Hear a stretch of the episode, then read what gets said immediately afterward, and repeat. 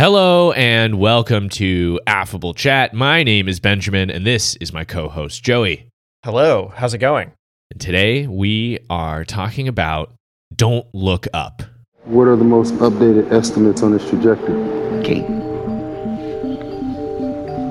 Um, I've been running it all day. Uh, I keep getting the same result a direct hit of Earth in six months and 14 days. Me too. Matthew, what are your calculations? Uh, scout program is saying six months, 14 days. We got six months and 14 days. And it's roughly 5 to 10 kilometers wide, which, which, uh, Isn't that an extinction level event? Well, let's not be dramatic here. This is an American satirical science fiction catastrophe dark comedy. Directed by Adam McKay.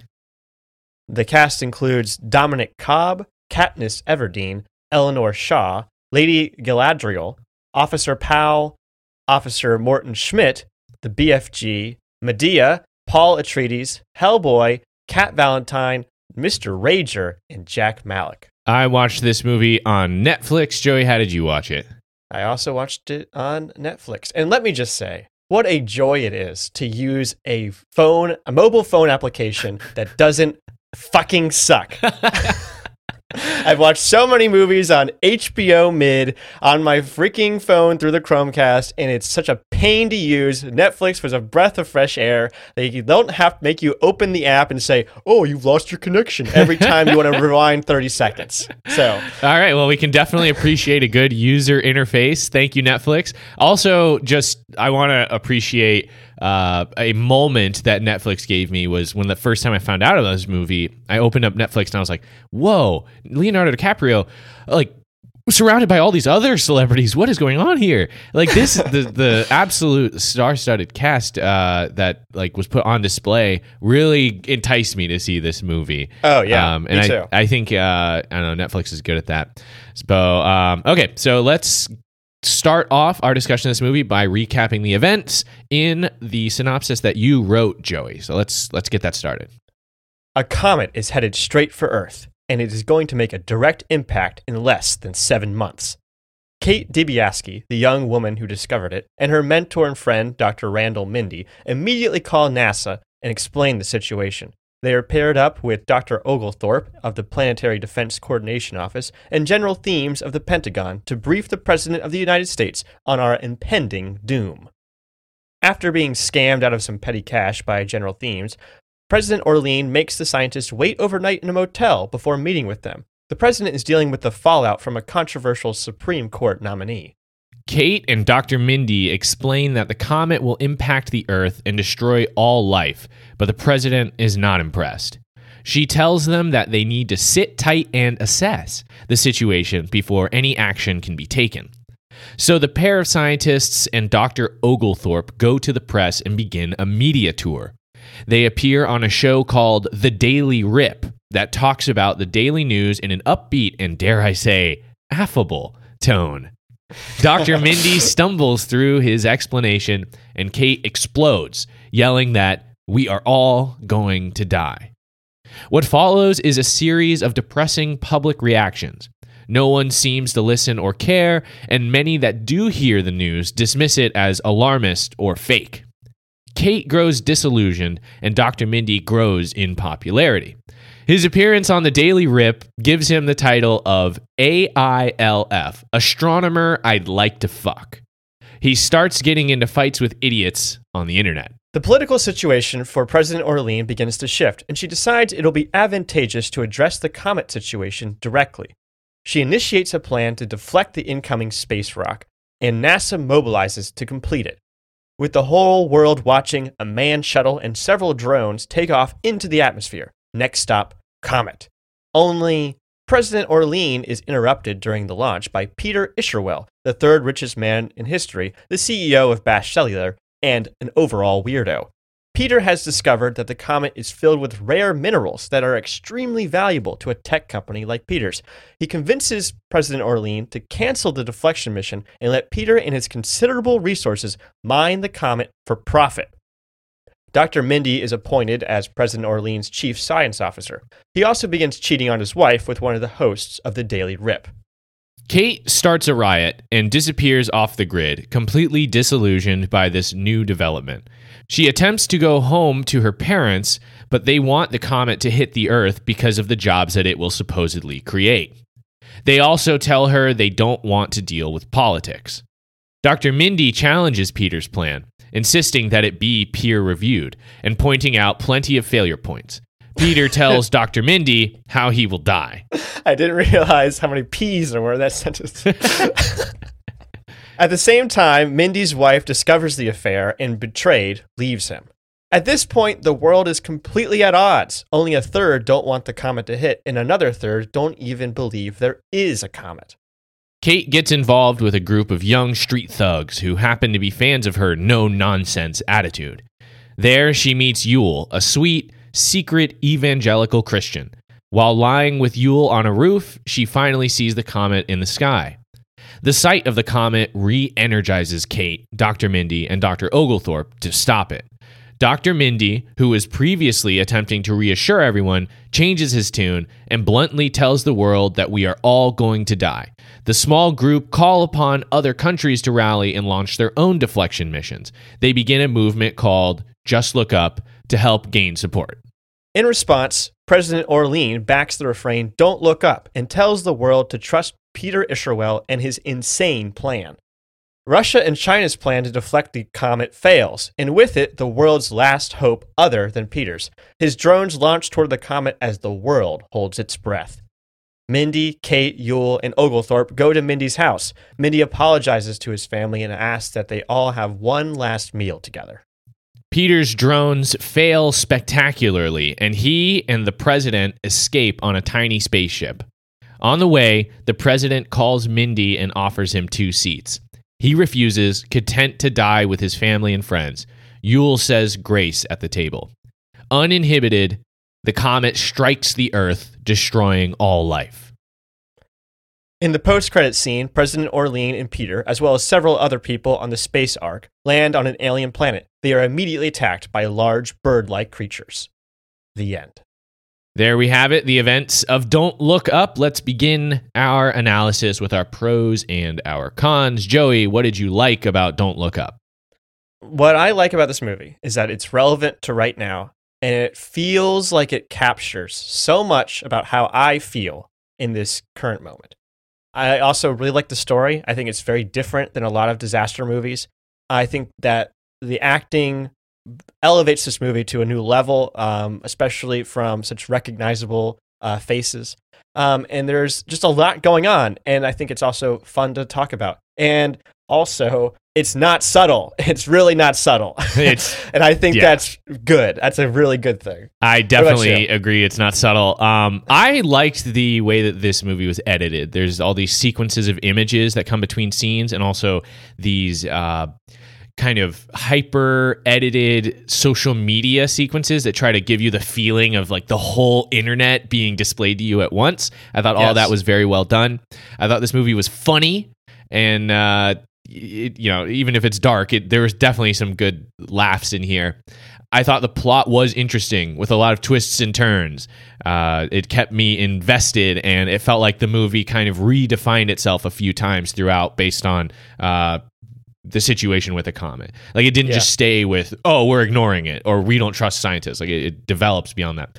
Uh, I agree. This, the cast is amazingly star studded, as we've already mentioned. This movie is incredibly dense. It's long, but it's also got so much in it. Uh, reviewing this movie to, to, for this podcast, like preparing, I was like, there's so much to talk about. Uh, Yeah. There's so so many different things were brought up. Uh, it- and also the movie is discussing an important topic, uh, and which I, you know, obviously, if I think it's an important topic, then I think that's important. And uh, Right? and also, this movie featured Kid Cudi's humming in the uh, "Just Look Up" song, which Is that significant for some reason? it's very significant. Kid Cudi fans love Kid Cudi, his humming, and you don't always get Kid Cudi's humming when he's featured on a song, and I was uh, pretty surprised that he got that in this movie. Uh, I thought he did fantastic. So that was Yeah, I was not aware of that meme, so that Did- went way over my head. that was. It's not even a meme. It's just uh, legitimately good. so um, all right, let's let's move on to our cons. Joey, what did you not like about Don't Look Up? There's a big kind of plot hole that's sort of covered up at the end, which is where are all the other countries? Why is it take so long for everyone else to act on this? Why is it just the U.S.? Um, th- there's lots of B-roll, but not a lot of perspective from ordinary people. Um, again, I- like you said, this movie is dense, but there's like you get kind of flashes, but you don't get a lot of scenes of like how ordinary people are reacting to it. You just kind of get these key players. And like speaking of B-roll, what is with all of that? Like, there's so much like just random scenes of people like kind of like just sitting or walking or doing things and then there's like all these like nature scenes too. I like, i think i understand what the point of it is but like i i don't know. You said you you really liked the editing. I think the editing serves a purpose but for me it was very distracting and the part of that was the b-roll. Um yeah the, the close like the really quick cuts and disorienting close-ups uh i don't know uh, didn't do a lot for me. What about you? What did you not like about this I felt like some of the satire was heavy handed. Um, and I know that you, like it's a good thing this movie isn't subtle, but at the same time, um, I think that that can affect your message and how it comes across, especially when it comes to people who don't agree with you. And, and I don't think this Yeah. movie is going to change many minds. Um, I think it's decently divisive, and that's going to make dealing with the issue at hand that much harder if we're, uh, you know, contributing to the uh, partisanship on something like this that maybe doesn't need to be partisan. Uh, and, and we can we can discuss that a little bit more. And i also feel like this movie does not inspire a lot of hope. Uh, it is No, easy to walk away from this and be like well we're screwed. There's no point in even trying uh, which is not a great feeling. So uh, those are our pros and our cons. Let's move on to our overall section, and I'll get us started by saying movies are a great way to escape from real life for a few hours, transport to a fictional world with characters who don't actually exist, and witness events that didn't actually happen. While technically Don't Look Up is a science fiction movie, it's loaded with real life topics that constantly remind you that this film is very much a commentary on the world that the viewer lives in. For me, this brought about a feeling of frustration and anxiety that lasted pretty much throughout the entire film. And while I can appreciate a movie that can evoke an emotional response, these are tough emotions to appreciate. However, I do think this is at least partially the point. Don't Look Up is an allegory for climate change, and climate change isn't supposed to be a comforting topic.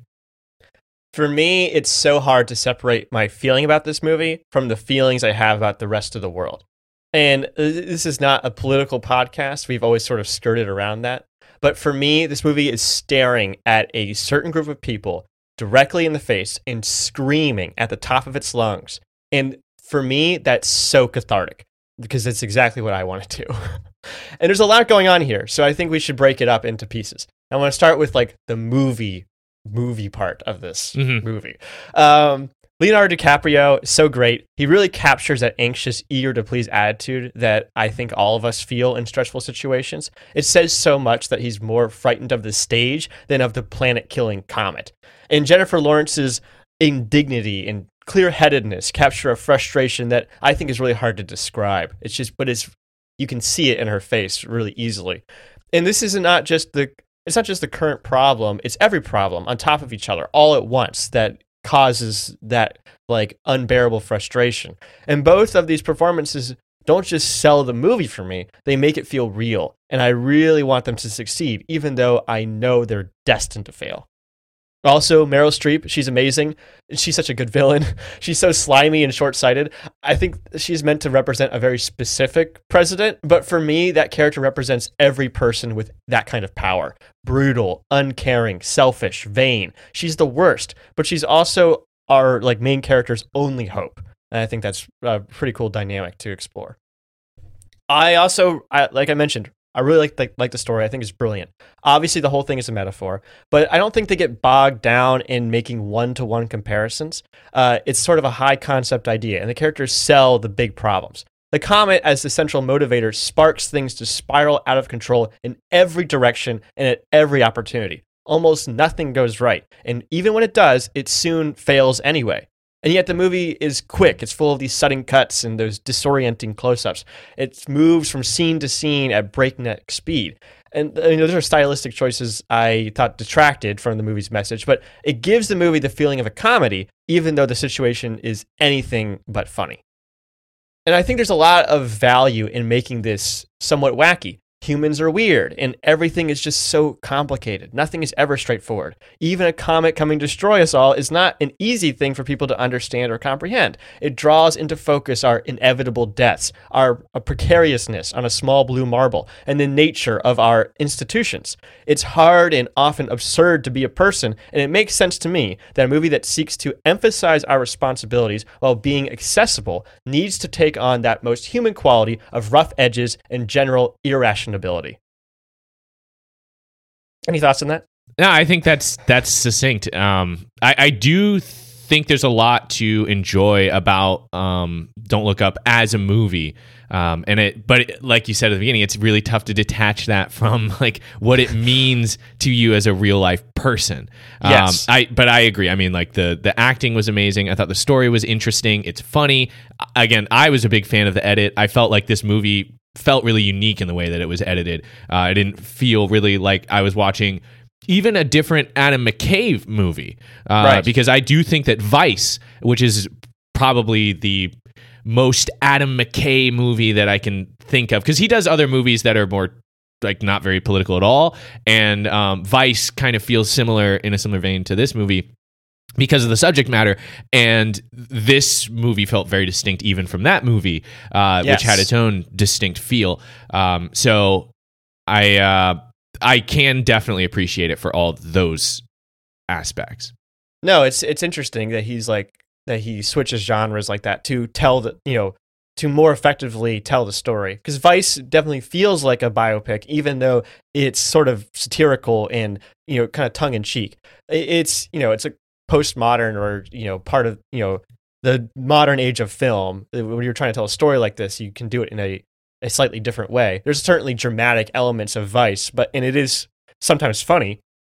But this movie is way more comedic in its deliveries and the way that it's shot. There's all these scenes where people are saying something and then it um, cuts in the middle of their sentence to you know kind of emphasize that it doesn't matter or um, it, it's uh, this is like a you know throwaway thing or like this person is just you know bullshitting. Um, I think all of that is uh, just kind of adds to this and makes the movie more accessible. I, I think that um, some people find it preachy, but honestly, like I was reading a lot of reviews. I was trying to find like negative reviews that I could agree with. There were some people that said they didn't like the editing, which I also felt like the excessive use of B-roll felt like a weird choice. Um, but um, I don't know. I, I think that people's criticism of this movie, as far as saying that the metaphor is too blunt or that it's not subtle enough, are wrong. I think that this is, for a topic like this, subtlety is un- is overrated. Right? I think that if you're trying to s- sell people a message, you're trying to say this is how things are, and this is what we uh, the the problems we're facing. There's no point in beating around the bush. And I think that's also one of the messages of this movie is to be straightforward and not, you know, not try to co- sugarcoat anything. Let's talk as if uh, we understand each other instead of trying to constantly undermine each other. And I don't know, like for me, that's that's refreshing, um, and that's complemented with this anxiety and this frustration um, that I feel constantly, but was brought to a like a, po- a point while watching this movie. Oh yeah, absolutely. I do think there's a lot of catharsis for people who go into this movie already feeling a certain type of way, uh, because you get to see. I mean, for me, the, I think the biggest moment of catharsis is actually getting to see the disaster realized. Because Yes. until the disaster happens, it's never going to happen, right? It's Right. It's it hasn't happened yet, so we shouldn't be part of the solution until there's a problem that we decide is actually tangibly real. And um, so to be able to see, it's like, okay, this actually is what happens. And now everything's ruined. And the people who denied it and didn't take, like the, pe- the people in power who didn't take proper action, they're proven wrong, you know? And that's kind of nice. But at the same time, it's like, this is just a movie. Um, you know, you can obviously, if you don't agree with the premise, you can say, well, that's made up and that's not actually going to happen anyways. Yeah, so uh, the comet doesn't map one to one with climate change, right? Right. Um, and it doesn't. And I think that when I was watching this movie, I wasn't thinking so much about climate change as I was the coronavirus. Um, but and I think, and actually, like when you look at the history of this movie, uh, it was originally written before the pandemic as a metaphor for climate change, and then it was rewritten um, to incorporate elements of the coronavirus, uh, just kind of media frenzy. Um, and but I don't think either of those things, like directly addressing either of those things, uh, benefits the movie. And I think that having it kind of be a little bit more vague and not map one to one is to this movie's benefit. Um, to me, Don't Look Up is a cautionary tale about our inability to decipher truth from fiction. You may even say it's a critique of existentialism, when it, which is when a person's individual meaning takes priority over all other meanings. This problem, not knowing what is true and having no way of figuring it out, is not unique to the pandemic or to climate change. It is present in many, many aspects of life. In fact, it's almost a feature of American society. For centuries, uh, large corporations and their marketing teams have been planting lies to manipulate people. But now, in 2022, that we see that phenomenon reach a a whole new potential. Not only are the lies more extreme and more insane than ever before, the stakes could not be higher. Billions of human lives hang in the balance. Our very nation hangs in the balance. The first anniversary of January 6th was a couple of days ago. People stormed the Capitol because of what's called the big lie. I don't think I need to use a lot of examples here. Everyone knows what I'm talking about. Which brings me to my favorite parts of this movie. When Kate and Dr. Mindy tell people about the comet, everyone reacts in dramatically different ways. But in the end, there was one group that believed a comet was coming to kill us all, and another group that didn't want to do anything about it. Don't look up versus just look up. For some, belief in the comet and its danger was chalked up to politics, which implies it is simply a difference of opinion. But that wasn't the case, and neither is it the case in many of the real world arguments this movie is attempting to satirize. It's not opinion that the world is getting warmer and that we can do something to stop it. It's not opinion that masks and vaccines keep people from getting sick and dying. It's not opinion that our institutions are built to benefit white people while disenfranchising everyone else. And yet, these things are treated as if they are there are two sides and that both of these sides have merit. The truth is, one side is stating facts and the other is simply lying. For me, it's not about having a robust debate about theory or how to structure our society. It's about saving people's lives and giving everyone the same opportunities I enjoy and more. It is so frustrating when one side seems to genuinely care and the other is just playing word games and scoring points. I'm not playing a game. The comet is coming to kill us.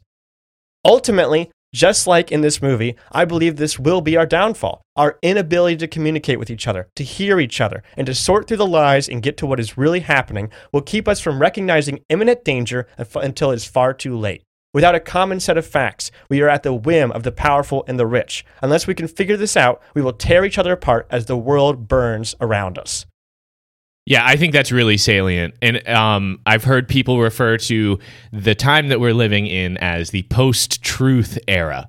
And I feel like that makes, like, that tracks. It definitely does track. Yes. It is so difficult to find common ground with people you disagree with because it just seems like there's no way to land on a common set of facts and truth. And uh, while you know you might have all of the necessary uh, evidence on your own quote unquote side to prove your stance. It's um, completely possible that somebody can find their own set of facts that su- uh, substantiates their stance. And then now how can you find common ground when you have this contradiction? It just seems Yeah. impossible.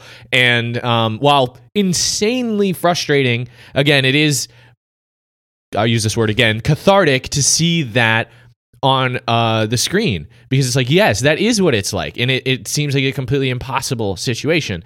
Um, and and I think that um, w- like one of the main things this movie pushes is this like kind of opinion on science and scientists. Uh, because first and foremost this movie wants you to trust scientists and trust the scientific process. The phrase peer reviewed comes up a bunch of times and it's propped up as the gold standard of determining objective fact of course, the objective fact in this movie is that a comet is going to hit the Earth in six months, and the only choice they have is to redirect it. The hard part is convincing people that the science is true.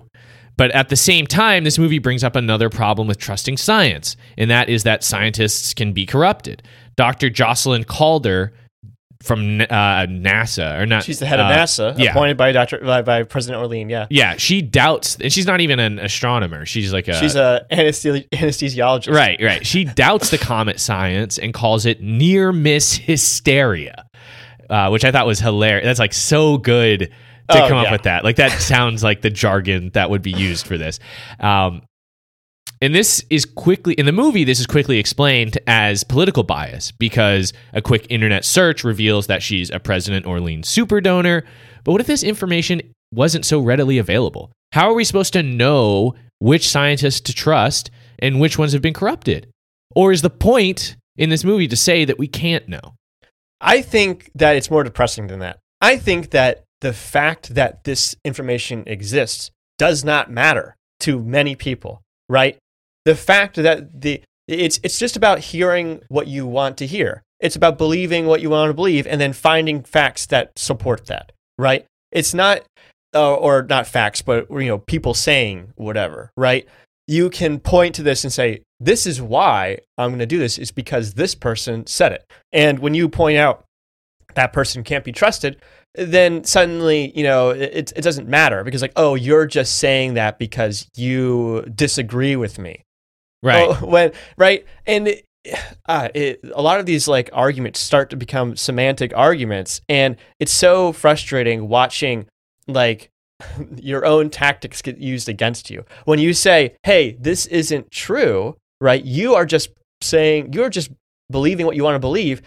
Someone else just turns that straight around. Your, your opponent in this argument says, uh, no, that's what you're doing. It's not me. You know, Right, exactly. what, what's the third grade argument? Um, uh, I know you are, but what am I? Uh, Yes. It's such a, it's, it's still relevant and powerful today. Um, and like, uh, that's the thing is that that's, that's like so crazy about this is that, um, you can just leave out certain things and allow people and give people the excuse to act in the way that they want to act um, ultimately um, it's sort of like when peter isherwell calls out um, uh, randall mindy for being a what's it, a lifestyle uh, consumer or something like that where he pretends to Lifestyle have ideals idealist. that's right. He, ha- he pretends to have idea uh, like ideals and he pretends to have virtues, but really he just does whatever he wants. He uh, he chases after pleasure and runs away from pla- uh, from pain.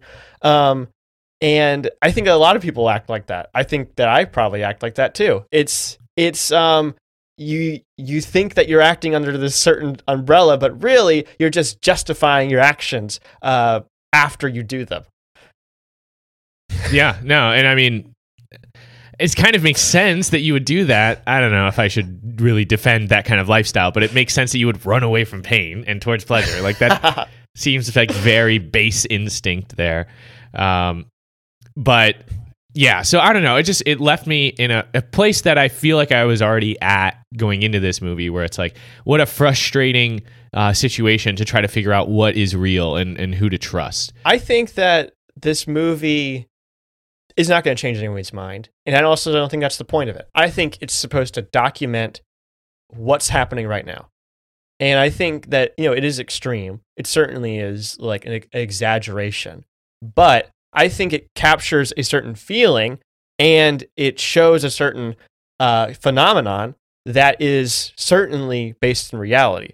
You know, it's a it's a lie that tells the truth. eh, I think. Okay. And so, um, I think it's powerful for that reason. I think that if we survive long enough for this movie to become history, that it will become an interesting node to look back on and say, this is what, you know, this is what engaged people back in 2022. And this is this was the general feeling of the time.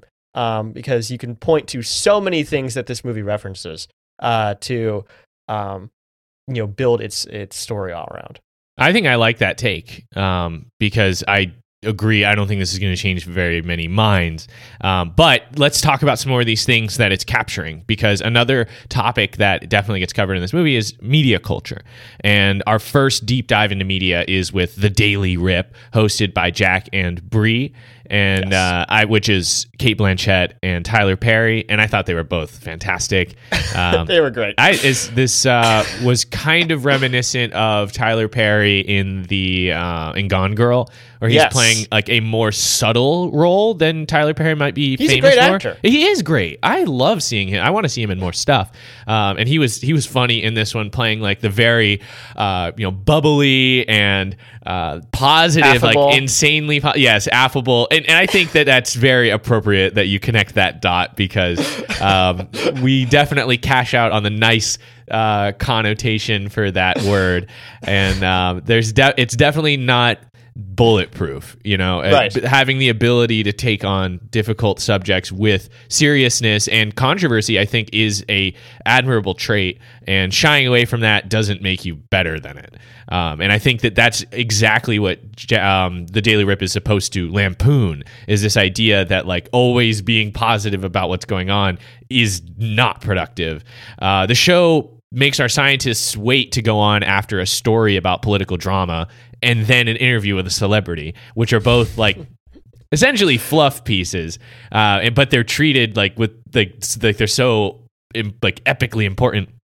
And then we finally get to our scientists, and they're not even taken seriously. Like we talked about before, like Dr. Mindy can't get his point across, and Kate explodes, and um, they get turned into memes. Which it's always interesting to see movies take on internet culture, like to, to Yes. try to depict internet culture. And I thought the memes that they came that came out of this were pretty good. Like I thought, I thought that they were pretty good. They looked a lot of somewhat good realistic. photoshops. Yeah, and her like you know like put on top of people's uh you know different situations compared to different like scared looking animals and stuff.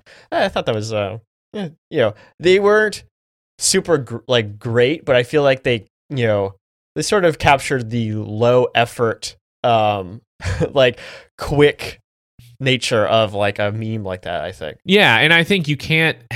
I don't know. You can't depict the situation without memes. So I give it a Yeah. passing grade at the very least on uh, their depiction of internet memes. But uh, like, at least they weren't all top text, bottom text. You know. That's true. But um, but later in the movie, Dr. Mindy returns to the Daily Rip after President Orleans gives her speech on the battleship, and he's taken more seriously about the comet.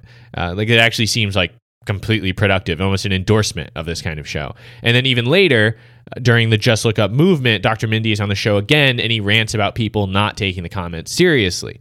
And my question is, like, what conclusions are you supposed to draw? uh, from this? Are talk shows like this supposed to be bad, um, or are they just sometimes misguided? I think the my most concrete takeaway is that toxic positivity is a thing, and, and this show kind of purports that, but it's not necessarily um, the whole. I, I don't think that that encapsulates the entire depiction of the Daily Rip in this movie. I think that it's more a criticism of scientists and their inability to clearly define their message. Um, because I think that it's like it's important. It's not an easy thing necessarily to say what's happening, right? But this a comet is probably the most easy uh, scientific phenomenon to explain to someone because everyone knows what that is Yeah. and knows like how like how the dinosaurs died is like a colloquial thing, right? So, um, I think you have to prepare for that, but uh, yeah, I, I think that's an easy concept to potentially show, but you do have to prepare for it. And I think that you know, Dr. Mindy in the green room is like, uh, what do we, sh- what should we say? How do we say this? Whatever. It's like, yeah, you should have been having this conversation, you know, for weeks. Like, you should be talking about how to most concisely and most effectively deliver this message. Um, and I think that's something that uh, was done to partial success for cli- for uh, the coronavirus and like very little success in climate change. It gave the reactionary right plenty of time to come up with their own arguments against it instead of hitting it hard with this is what's happening, this is why it's important, this is what we can do about it. Um, and yeah, I, I think that's really where it comes down to because ultimately, Dr. Mindy utilizes his the platform the Daily Rip gives him to great effect. Um, and I think that's kind of his arc is, you know, kind of coming to terms with his responsibility and how to effectively communicate that problem. Um, yeah, so I I felt like that was really real, very realistic having the scientists unable to explain why a comet hitting the Earth is a bad thing, um, and then for him to eventually come up with a solution to that, I think um, was again effective, um, but also too late. yeah, definitely. No, but I think that's a really good thing to point out is that just because they're our protagonists doesn't mean that everything they do is perfect or or uh, correct. Like they were bad at messaging initially, and they're not they're not without fault in all of this.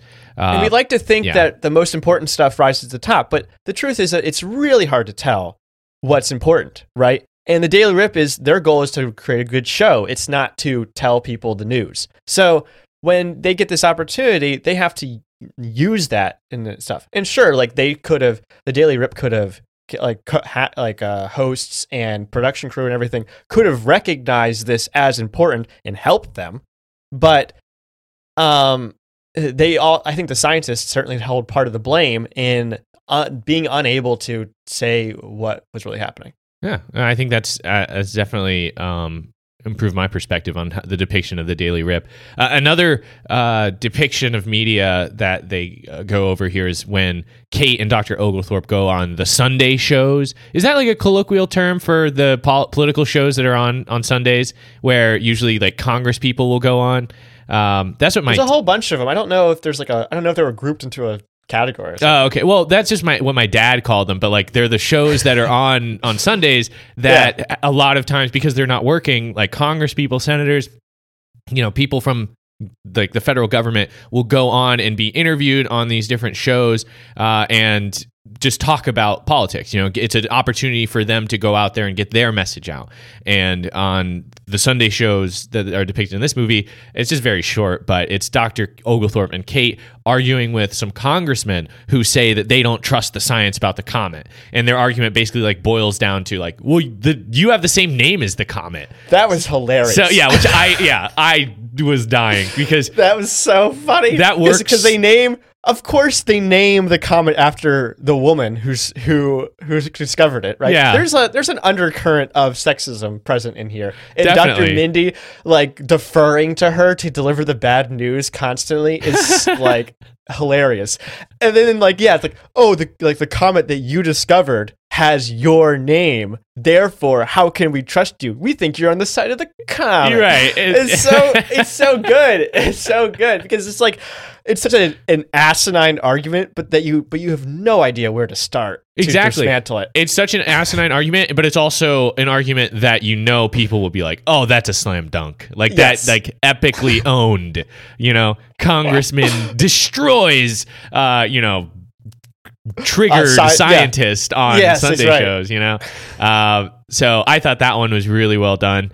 And um, but my favorite criticism of our media culture it comes from the cameo from Chris Evans as Oh God, I love it. Devin Peters talking about his movie Total Devastation, which is set to come out on the day that the actual comet will hit the Earth. And which I just think everything about this is hilarious. Like the, the marketing team is genius for this. like he's wearing a pin that has arrows that point both up and down and he just wants everyone to stop arguing. And he just comes across looking like a complete buffoon. And i think this it does a great job of lampooning fence riders who refuse to take a position. Yeah. Yes. No, it, it, I think that a lot of there's a lot of grief given to centrists that probably isn't um, where warranted, but uh, they certainly are frustrating. Definitely. because it's like, uh, yeah, again, it's like the both sides argument. It's like, oh, well, both sides have like that's just a heuristic. You're just saying that because you don't actually want to think about the problem. So Anyway, no, Right. I love that. But, I, but at the same I- time, I was- capitalizing on the I like, was so I was like clenching my fists and cheering at that moment. Yeah. Yes.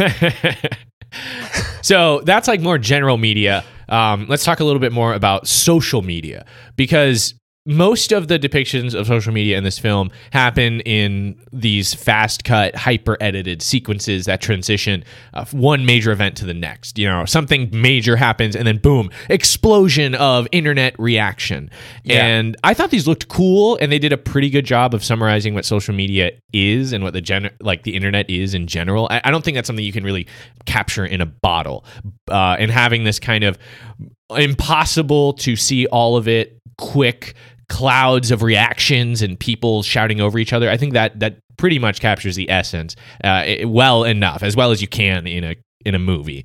And um, but the role that it played in this movie made me feel like social media is nothing more than a cancer that makes problems more difficult to deal with. Idiots feel empowered to speak over experts, conspiracy theorists spout their conspiracies, everything gets polarized and nothing productive gets done. And maybe that's accurate, but I didn't see this movie necessarily suggesting any solutions. Other it just points out social media is bad. Uh, and one of the most blunt ways it does that is with hashtag launch challenge. And I always think about this when movies depict these like stupid challenges because we've seen them before. They've Yeah. happened, and it's we still aren't done with them. Uh, like it, it doesn't feel like it's a relic of early internet or, or early social media. No, no, no. The milk crate the challenge. milk crate that challenge, I know, just a couple months ago. it just happened.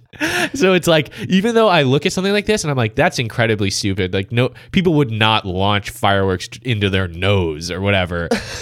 Because they would. but now, but but they would exactly. They Like, would. like, People love clout, it's insanely and they will put their bodies on the line yeah. for clout. No, it's but that's the thing. It's insanely frustrating to look at and be like, this isn't fair. This isn't fair to say that this is what would happen.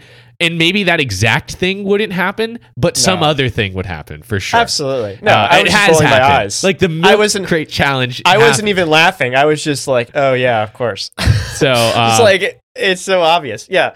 Uh, I but don't I think, I think what you've said because I'm I'm kind of uh, recontextualizing. Yes, like uh, my uh, take on this movie is evolving a little bit because while this is all frustrating and I don't see them s- submitting any solutions, that maybe isn't the point. And it's maybe just to capture this moment and say this is what the internet was like was doing at this moment Yeah. I think that some of the I think the social media stuff is good because it ultimately is so inconsequential. Um, you you when they start the just look up movement and they get this kind of explosion on social media, you get like a, a kind of a hint, maybe just maybe everyone's going to change their minds. You know, people are going to get on the same on pay on the same page and everything. But then you know it's immediately countered with the don't look up movement, which has just as much of a uh, media presence as the other side does, right? And they even have a guy like spouting conspiracy theories and then another guy saying don't listen to that guy which is amazing. Like that's exactly the like the ecosystem that i like spend a lot of time in on youtube. So like it's Yeah. hilarious seeing them them kind of point that out. But ultimately like it doesn't matter right? The, they get a lot of people on board a lot of people are posting about it but it's not enough to change anything and a uh, a, a similarly powerful movement rises to meet it right? So like it, it, ends up like nothing happening. And um, sure like they they gauge like social media reaction and say like oh this is how people perceive this event. Um, but like again ultimately it sort of doesn't affect the end result at all. It just sort of uh, you know uh, makes people miserable for a short upon a time. Yeah. Well, I, I yeah, I, I definitely agree with that. And um, maybe that's a hopeful way to look at it is that like while annoying and not productive, maybe it doesn't matter that much. Um, but something that definitely does matter is the actions that the government takes. Well, that that gets us to President Orlean, and finally we have a woman president. And not only is she a woman president, Don't you love it that every disaster movie has a black guy or a woman as president? I, I don't I, I don't think I would say I love it, but um, and I'm also kind of being facetious that it's like, oh, that like inherently is good because obviously President Orlean has No, problems. it's real girl boss energy. Yes, yes, and and uh, President Orlean, she's a total smoke show who tells it like it is and is constantly battling with the media. She smokes cigarettes, and that's a pretty fitting microcosm for her entire administration. She's doing something that causes cancer, and she gets more popular for doing it. And She, it's very short sighted. yeah, and, and um, she also contributes uh, to one of the most frustrating lines of dialogue in the entire film. So, how certain is this? There's 100% certainty of impact. Please, don't say 100%. Can we just call it a potentially significant event? Yeah. Yes. But it isn't potentially going to happen. It is going to happen. Exactly. 99.78% to be exact. Oh, great. Okay, so it's not 100%. Well, scientists never like to say 100%. Call it 70% and let's just, let's move on. But it's not even close to 70%. you cannot go around saying to people that there's a 100% chance that they're going to die. You know? It's just nuts. this line of dialogue had me tearing my hair out. Like, it's so frustrating. This doesn't make any sense at all. And um, it's clear after a little while that her administration has one primary goal winning re-election. She doesn't take any action about the comet until it's clear that dealing with the comet will help her in the polls. Once re-election has been secured, her secondary goal becomes her primary goal. And the secondary goal is to make her donors happy. Uh, her biggest donor being the third richest man in history, Bash founder Peter Isherwell. Yeah, And- I um, I well, they do have they do offer this one explanation, which I think is like relevant, which is they say, um, we get these kind of calls all the time. Every day, people are coming in here saying the world's going to end. So, like, why should we listen to you? Again, like this is a failure of the scientists to effectively give their message and to say, like, no, this is a problem and we have to fix it. Um, and we don't, like we don't have a choice in this matter. And I think that um like I, I can be kind of sympathetic to that because it's like how how really how can you parse this? And like being the president of such a huge country, a very diverse country, and having the responsibility of being, you know, the most powerful country in the world. So in effect being almost like the most powerful person in the world, you have to you have to make tough choices about what you go after. And as you go along, right, uh, President Orlean has certainly seemed more and more slimy and more and more short-sighted. Uh, um, but in this moment, like you can kind of see where she's coming from. But again, like it's the problem is that we're that we have a divide between the people that know this problem and the people that have to have the power. The people that like being able to communicate from one side to the other is the biggest failure, uh, and the biggest cause of the failure for this in this movie. I think that's definitely worth um, pointing out uh, because again, they definitely it's it's almost uh, just as frustrating to hear the way that they try to explain the problem because it's it's like did you Yes. not think about this all night? Did you not practice? You just Yes. start uh uh it, it- Well, they, they the- think that they, they think that it'll be obvious to them, Right, right? Right. They think that if they just say there's a comet coming to Earth, that they'll understand what that means, coming from who they are and what they do. But they don't know. Right. They- they- these are just random people from Michigan, you know. So it doesn't. Yeah, exactly. It's frustrating to watch it from every side because it's like one side, the president is not taking this seriously when you know the audience that this is very serious, and then our main characters are totally flubbing it and and don't seem to understand um, like that they have to bridge that gap.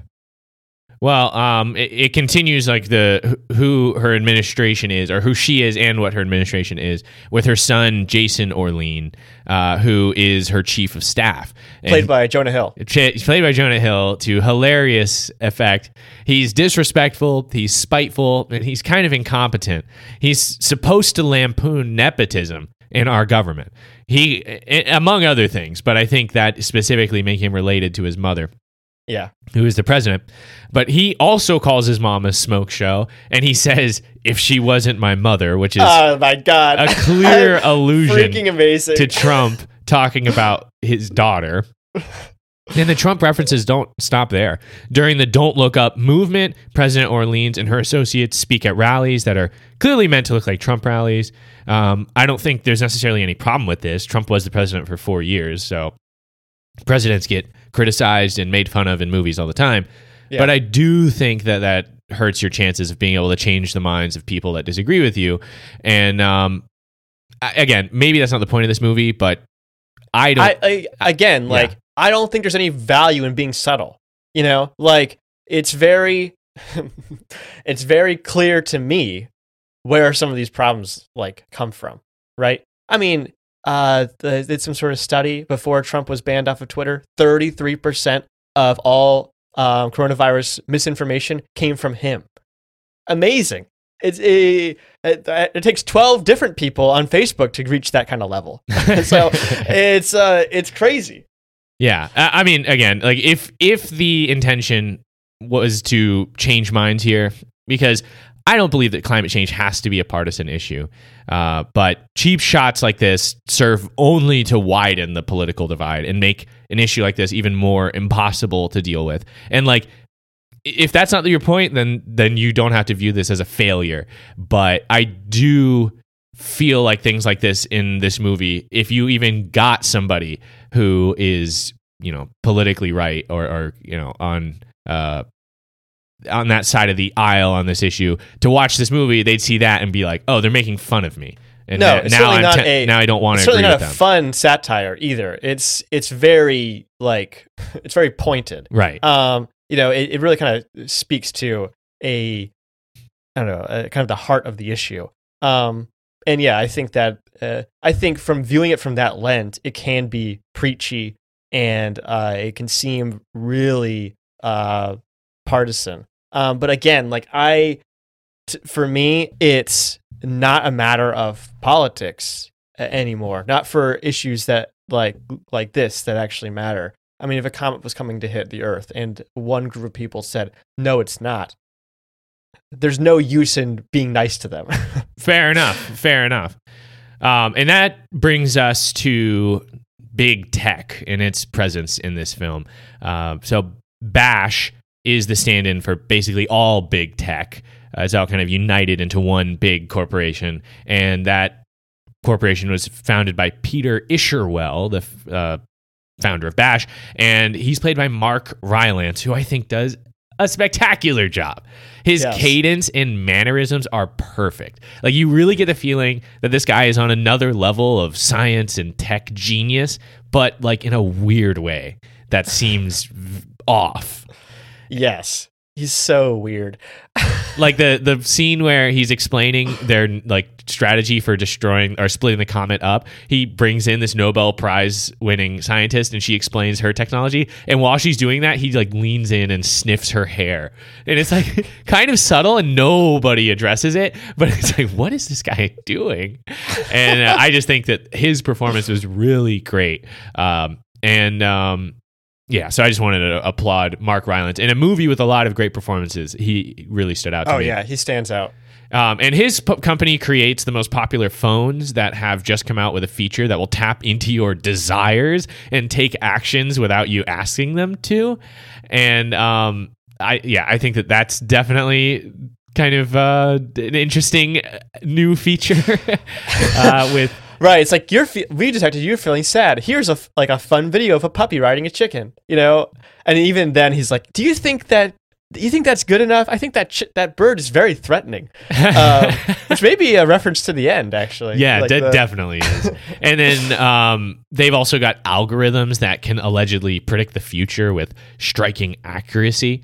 This pays off in a hilarious way in the post-credits scene where President Orleans is killed by a Bronteroc, which was predicted without anyone Yeah, knowing what like, a Bronteroc is. You're going to be eaten by a Bronteroc. We have no idea what that means. um, but they also undercut the algorithms because uh, the algorithm says with almost complete certainty that Dr. Mindy will die alone, when in reality he dies surrounded by loved ones. And also, the fancy algorithms couldn't predict that the comet mission was going to get Earth destroyed, um, or maybe it, it did and they took the risk anyways. Like maybe it was like fifty percent success, and and they were like, that's good enough for us. But Yes. um, you know, still they couldn't get they couldn't do everything perfectly with these algorithms. So I think Bash is one of the best parts of this movie because it feels like they're making a point that we can all get behind. These giant tech corporations are getting too powerful and it's our it's in our collective best interest to be aware of that and we probably need to do something about it. These greedy corporations will put profits over our well-being, so we probably shouldn't listen to them when they argue for letting the comet hit us because of how rich it will make us. I also really liked that the rich and power, uh, the rich and powerful escaped Earth on a spaceship because it points out another important fact: the climate change, or this climate disaster, will mostly only be a disaster for normal people. The rich and powerful will have the resources to survive, so they definitely don't care about stopping it. That's one of the most salient points that this movie makes. Absolutely, right? It becomes increasingly clear when uh, Peter uh, convinces uh, President Orlean to uh, cancel the mission and to go with his new uh, strategy that it doesn't matter if this fails or not. Peter's going to be just fine. And that's all he really cares about, right? He can get off of he will either become enormously rich based on you know solving this problem in the way he wants to or he can get off the earth and go somewhere else. He's already got the he's already got the spaceship made.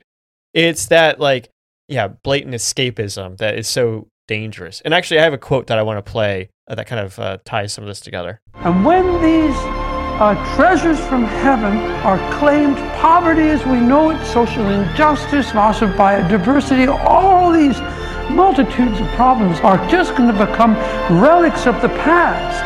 And humanity is going to stride through the pillars of Boaz and Jachin naked into the glory of a golden So uh, get a little bit of taste of uh, Rylance's uh, intonation there. Yes. It's amazing. Yes. Um, but I just finished watching uh, Silicon Valley on HBO uh, mid, and um, I I love that show. I think it's amazing. And one of the central uh, themes of it is how Silicon Valley entrepreneurs are constantly saying that they're going to make the world a better place.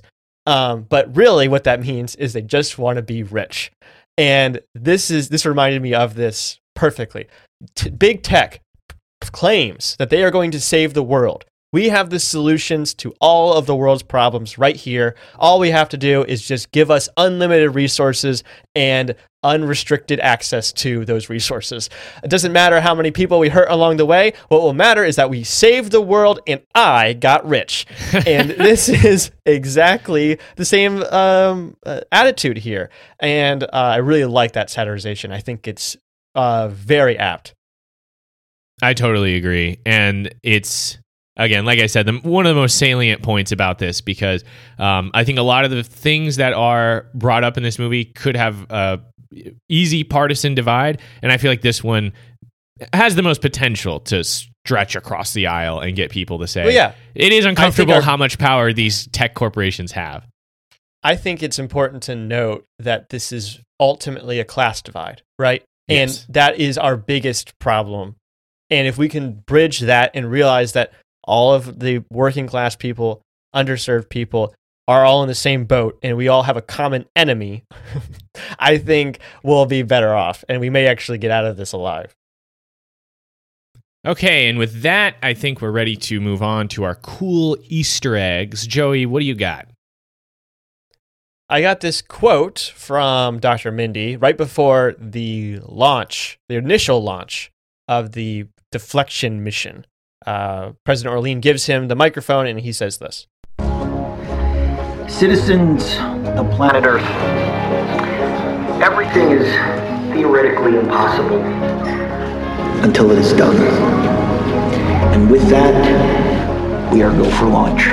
So this is part of a quote from a man named Robert A. Heinlein. Um, the full quote is Everything is theoretically impossible until it is done. One could write a history of science in reverse by assembling the solemn pronouncements of highest authority about what could not be done and could never happen.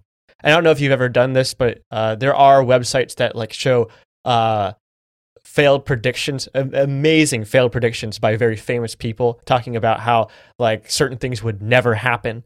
Um, and uh, it's very entertaining to read, and it's actually kind of inspiring because it shows that all these people that think they know better actually didn't know anything, um, and were uh, undercut. So uh, this guy, uh, Robert Heinlein, is a uh, American science fiction author, um, aeronautical engineer, and naval officer. Sometimes called the dean of science fiction writers, he was among the first to emphasize scientific accuracy in his fiction, and was thus a pioneer of the subgenre of hard science fiction. Um, that was from Wikipedia. So yeah, Cool. very cool stuff. Um, I got another one that's I got a couple other ones that are very quick. Uh, there's a number that they call that they have that you can call for um, help uh, if you're worried about the comet hitting. Uh, Dr. Mindy uh, in- um, endorses it through a PSA to say if you're worried about the comet, you can call this line and one of our scientists will put you at ease. I called it. It- It's disconnected. It's not a real number. Just a big disappointment to me. Doesn't cost that much to maintain that. You could have done it for a month or something. And finally, at the end, um, the after the world is hit by the comet and lots and lots of things are being thrown into the air um, or into space, there is the bull from Wall Street. Uh, you know, the big golden bull that is, sits there and um, uh, you know, whatever. So at first, when I first saw this, like I thought it was a golden calf. Uh, but then looking at it closer, it's definitely the bull from Wall Street. But I think both of those fit into a good metaphor, uh, meaning like a false idol, or uh, you know, basically, uh, you know, I don't know if anyone knows the you know the golden calf story, but basically in Exodus, the book of Exodus in the Bible, uh, Moses goes up to the mountain and he says, God, can you give me the commandments? And then he talks to God for a long time. And while he's gone, everyone gets bored. They melt down all their gold and cast it into a giant statue of a golden calf. And they say, This is our new God. Screw Moses and his stupid and his stupid God. This is our new God. And Moses comes down and is pissed. So he breaks the, the commandments and then has to go back up again. Um, but anyway, it's a metaphor for false idols or false gods. And uh, I think the the bull from Wall Street as a false god and also as a golden calf uh, fits that metaphor of this movie well. Yes, no, and I think that the pl- uh, Wall Street doesn't play that big of a part in this movie, but it definitely gets its mentions. Uh, for instance, when they're talking, when Dr. Mindy is is t- doubting the uh, Peter Isherwell plan for the comet, Tyler Perry is like, "Yeah, well, have you checked?" Bash's stock. Uh, yeah, if uh, Bash's right stock is any indication, then we're good to go. We don't need peer like- review, and it's like, all right, awesome, thank you, um, r slash Wall Street bets, and like I think that that was important to include with like the recent um, GameStop stock. It's hard to say that. Yeah. uh, like fiasco that happened where people started to really expose themselves for not understanding what the stock market means while simultaneously purporting to know exactly what it means. And Yeah. um Well, haven't you heard? GameStop is back, baby. oh yeah, dude, I'm never selling. I definitely am holding on to those stocks to the Diamond moon. hands. yeah, diamond hands, everything. Don't even get me started. Um, but yeah, I think that's it. It's. I'm glad they included that in there. Um, also, there was like I don't remember exactly which scene this was, but during one of those like quick sequences between like major events, they had like the stock market way up, and then followed Yes. by the stock market's way down. You know, it's like just completely random. So um, yeah, so I think I think that's a good Easter egg. Uh, another Easter egg was the asteroid that Jennifer Lawrence's character mentions that hit Earth 66 million years ago uh, in what is now Mexico uh, that killed the dinosaurs. Like uh, the estimated size of that asteroid was 10 kilometers wide and resulted in 75% of all life on the planet dying. It was known as the dinosaur killer, and it left a crater estimated to be 150 kilometers in diameter and 20 kilometers in depth. And um, there's this hilarious sequence that happened uh, that I want to play a quote from, where she's where she actually mentions this asteroid. A comet bigger than the asteroid that destroyed the dinosaurs is headed directly at Earth. If it isn't deflected, the entire planet dies. Wait, what'd you just say? It's for a video game. Are you being serious? Yes. So I, I thought this was hilarious because I don't know if they're referencing this specifically, but in uh, on you know the we live stream on Twitch for uh, for this podcast, twitch.tv slash Affable Chat. Check us out on Tuesday nights. But their Twitch terms of service can be kind of uh, danced around or Oh my gosh, uh, it's so funny avoided by saying that whatever you're saying will happen in a video game. So if you're like threatening violence against somebody, and a lot of this times it's like done as a on accident type of thing, or like you say something that's terms of service, you can say, "Oh, I mean that in Minecraft," or "I mean that Yes, in a that's video exactly game." what I was thinking. It was exactly what I was thinking when I heard him say that. yeah, that's what it sounds like she's saying. Is like uh, the dancing around Twitch terms of service or whatever other. I'm, I'm sure YouTube also has terms of service similar to Twitch, but like it became at least a uh, colloquial used phrase in internet live streaming to say whatever you're saying in a video game to Right. get around the terms of service. So that's I I thought this was a kind of a hilarious uh, go to phrase in a case of an emergency. Did you notice that there's a guy dressed as a dinosaur in the background when she's talking about this? Oh, I didn't No. There's a guy with a dinosaur costume on, uh, standing in the street. Yeah, I, I saw that in uh, in some video. They pointed out. That's interesting. There you go. That's a real quality Easter egg. Um, but uh, okay, continuing with other Easter eggs. So uh, I found out to convincingly play his character, Leonardo DiCaprio spoke with real life astronomer and film consultant Amy Mainzer. I think that's how you pronounce her name. And according to Adam McKay, DiCaprio had long conversations about the real mathematics behind it and really did get six months of quality education on orbital dynamics. Which uh, you know he, he's a good actor, so I wouldn't I wouldn't put it past him to be able to sound convincing about orbital dynamics without knowing what the hell he's saying. But I did think that he sounded pretty you know legit. I the think, beginning of the movie. yeah, I think so too. And I think, well, I mean, I was I was not as impressed with his mathematics as I was with his demeanor. You know, his ability to, uh, like kind of transform into this role where he is a, a poor communicator, right? Mhm. Um, and I think like maybe that's probably a lot of what he got out of this too. Is just like spending time with people that you know kind of are used to talking to other scientists and not used to going on media tours. Uh, you know, very suddenly. So yeah, that's that's good. I uh, I think it paid off. So another one, when asked whether President Orleans is a Republican or Democrat in the film, director Adam McKay didn't reveal, but answered, "I don't think either party has much to be proud about over the last 40 years." And uh, I agree with that. no, I totally agree with that as well. Although um, I feel like the, she's No, Republican. it's very like obvious it's it's like Trump. he yeah he's point he's making her Republican. So um, great answer, Adam McKay. But we I think it's pretty obvious what he did in this film. And then finally, uh, the "Don't Look Up" chants echo the Trump rally participants chanting "Lock her up." Like that, I felt like that was pretty. Ah, yeah. No, you're Pretty absolutely right. evident. It's the same cadence. Even end with up. Yeah. There's an L word in there. Yeah. Lock her up. Don't lock. Uh, don't it- which up. is Yeah. just another example of they're like turning President Orlean into Yeah, I mean, female Trump. uh, Yeah, Trump but, is the but best it- at branding. So Sure, yeah, it's iconic branding. Um, honestly, like you would expect a President Orlean potentially to be some sort of subsequent president who is embodying a lot of the stuff that Trump pioneered as far as being Yeah. this, uh, you know, type of president. So um, I thought that was again a, a cool Easter egg, but also just like very much on the nose. I agree. All right, let's move on to our quotable moment. And uh, Joey, I believe you have one. I have one. We've already done the other one, so this is the one I want to talk about. The thing of it is, is we, we really, we really did have everything, didn't we?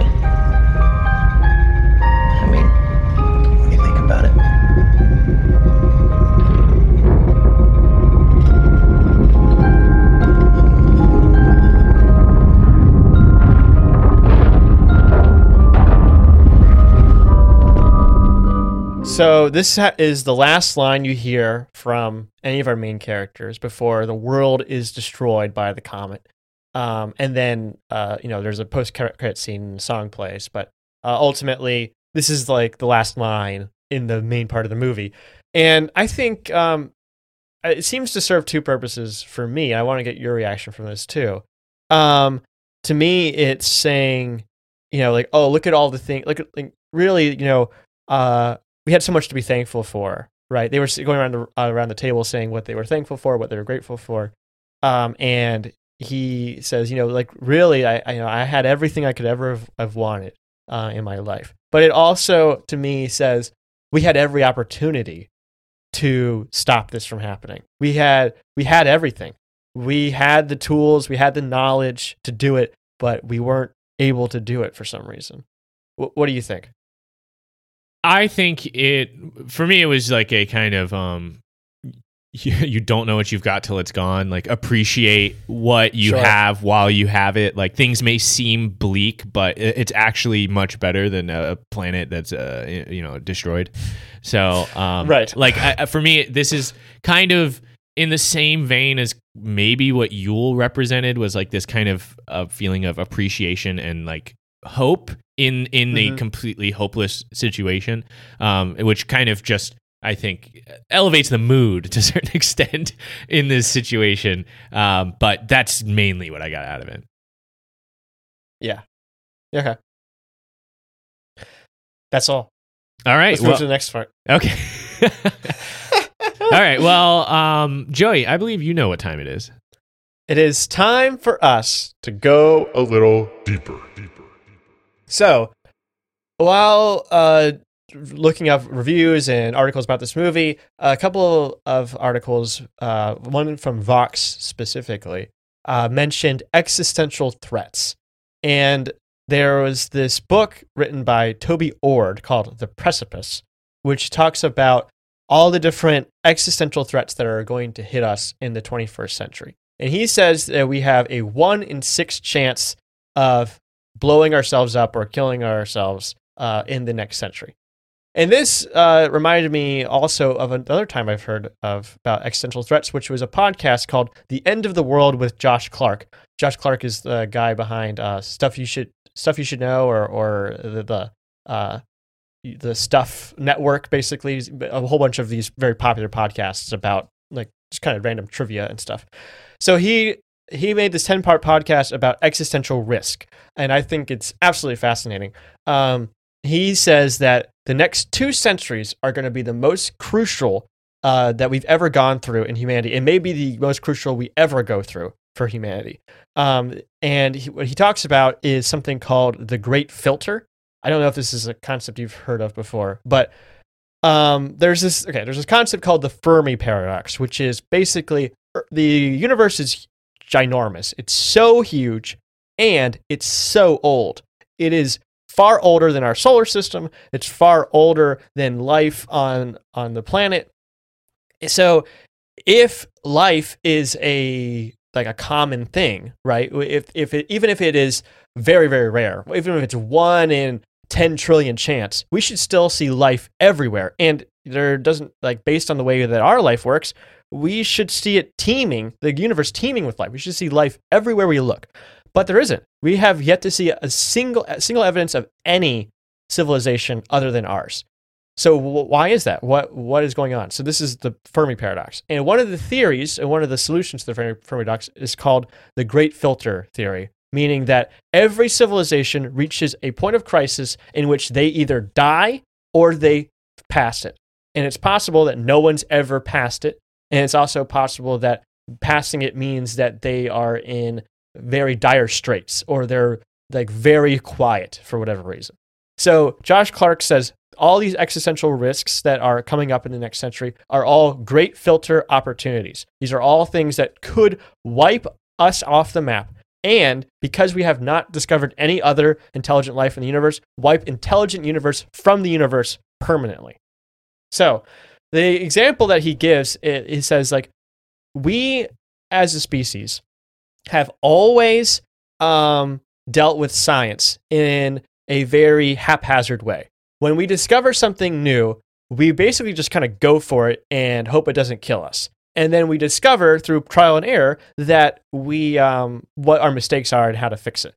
He gives an example of a chemist who blows himself up in one of his experiments. But the chemist, being a good scientist, keeps rigorous notes. So after that chemist destroys himself in his lab and everything, somebody discovers his notes, figures out what he did, and we all benefit and learn not to do that in the future. The problem with this method of science is that uh, we can't make that that same mistake for some of the things we're playing with um, in the future.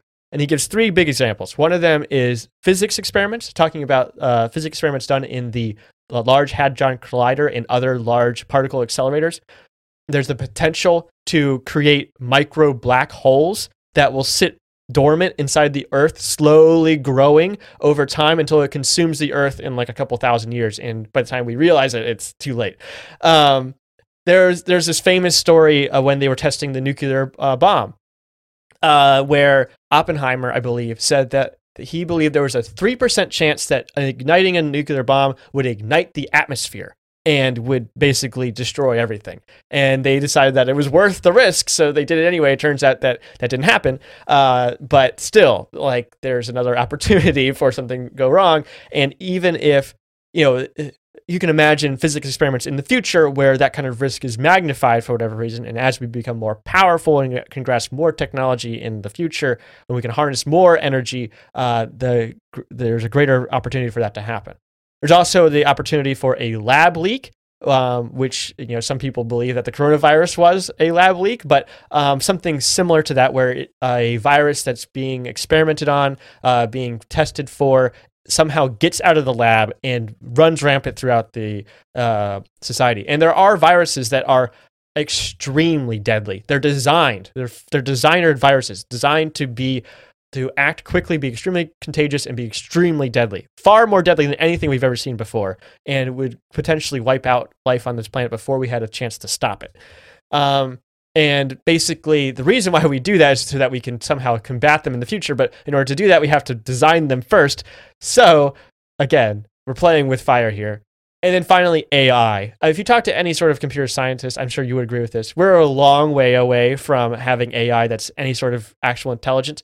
But I think most you know researchers in, into AI would agree that it's sort of an accelerating problem. Once you get to a certain point, it'll just get smarter and smarter and smarter until it's the point of no return. And if we give it too much power, then it could devastate our our world. So again, these are mistakes that we can only make one time. We can't learn from these mistakes because once we make them, it's over for us. Um, so uh, I think that the comet hitting the Earth and everything, like there's still a chance of something like that happening, although we would spot it from a long way off, and we do have actual plans in place to stop something like that from happening. Um, and the existential risks that Josh Clark is talking about are far worse than the ones we're facing currently, even for climate change.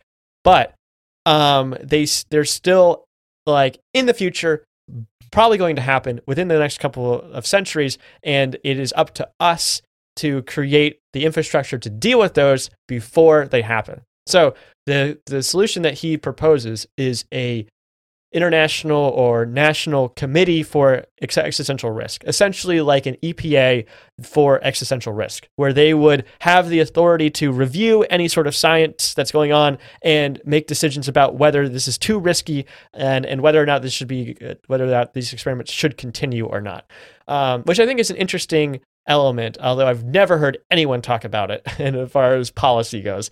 Um, but it's uh, I do kind of like that as a solution, even if it does feel kind of messy. Well, if our the way that we've like tried to deal with climate change is any indication, there's no chance that would work. like, yes, it's like that's very idealist thinking, but um, that is oh my gosh. Talk about uh, anxiety inducing. Oh, yeah. all I didn't I hadn't even considered micro black holes. this is oh my goodness, um, insanely frustrating.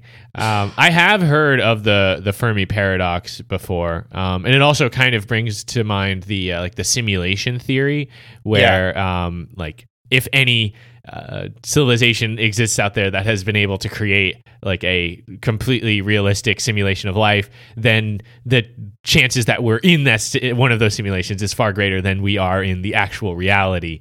Right. Um, which would make it possible that there's some sort of like reset button or like turn existential crisis off mode that we could enter sure, into. But so. it's also it's also like far more likely that whoever is watching this just wants to see what will happen. Right, right. Don't you think? They're like, simulating say, well, what we would do. It matters yeah. so little if these people live or die.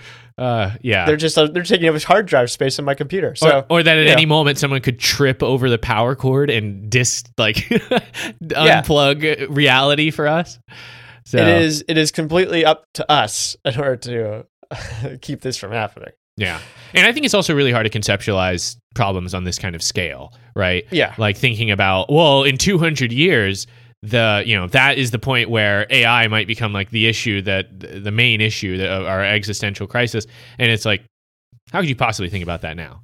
You know, I'm trying to have fr- fun with my friends in the metaverse. I'm trying to go shopping on Walmart.com and use VR goggles to pick up uh, a gallon of milk.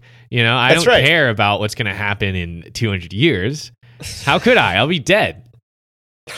Yeah, but I think I think what's so fascinating to me is like his proposal that like a lot of our biggest problems are coming are coming up right now. And if we can solve them, then we'll have moved ourselves into a new era of humanity in which we will be more prepared to deal with any other solu- any other big problems going forward. Uh, it's just right now when we are still so young and so inexperienced uh, that we have to deal with these really, really important problems. Um, because once we get past that, we'll have been, we'll know how to solve other problems in the future. I think is kind of his argument. Well, let's hope we get it our act together. Really, though. okay. Well, I think that's going to bring us to the end of our discussion on Don't Look Up. And as we do at the end of every episode of Affable Chat, we will deliver our ratings. And um, I'm going to go first on this one. I'm Okay. going to give this movie two tickets for the spaceship that's leaving the planet and also a $30,000 Birkin bag to put all your stuff in. Two tickets to paradise. Yes. Paradise. I give this movie a spot in a time capsule on Pluto so that future generations will know what happened to us. Nice. All right. Well, there you have it. Don't look up. What a way to start 2022 uh, affable chat. Four years in, and we're uh, you're still doing this thing. You know, going strong. Still going on. That's right. um, Joey, what's next on affable chat? Uh, we're doing a Bond film, one of the new ones with Daniel Craig, with a special guest. Yes, I'm very excited. We're going to be doing this one in person as long as everything goes according to plan. And um, Yep. I'm really excited to see you and talk to you about Bond, James Bond. Uh, but That's until right, then, that's the one. yes, that's no other Bond. Um, but uh, you, you, until then, you can subscribe to us on Spotify, iTunes, or wherever you get your podcasts. If you like this episode, then tell a friend about it. All you have to say is, Have you considered listening to Affable Chat? You can reach us on Twitter, Instagram, and TikTok at Affable Chat or send us an email, affablechat at gmail.com. We also have a YouTube channel. It's called Affable Chat. Affable Chat is live on Tuesday nights at 7 p.m. Eastern Time on Twitch. That's twitch.tv slash Affable Chat. Come check us out. That's going to do it for this episode. For Affable Chat, I'm Benjamin. And I'm Joey. Thanks for listening.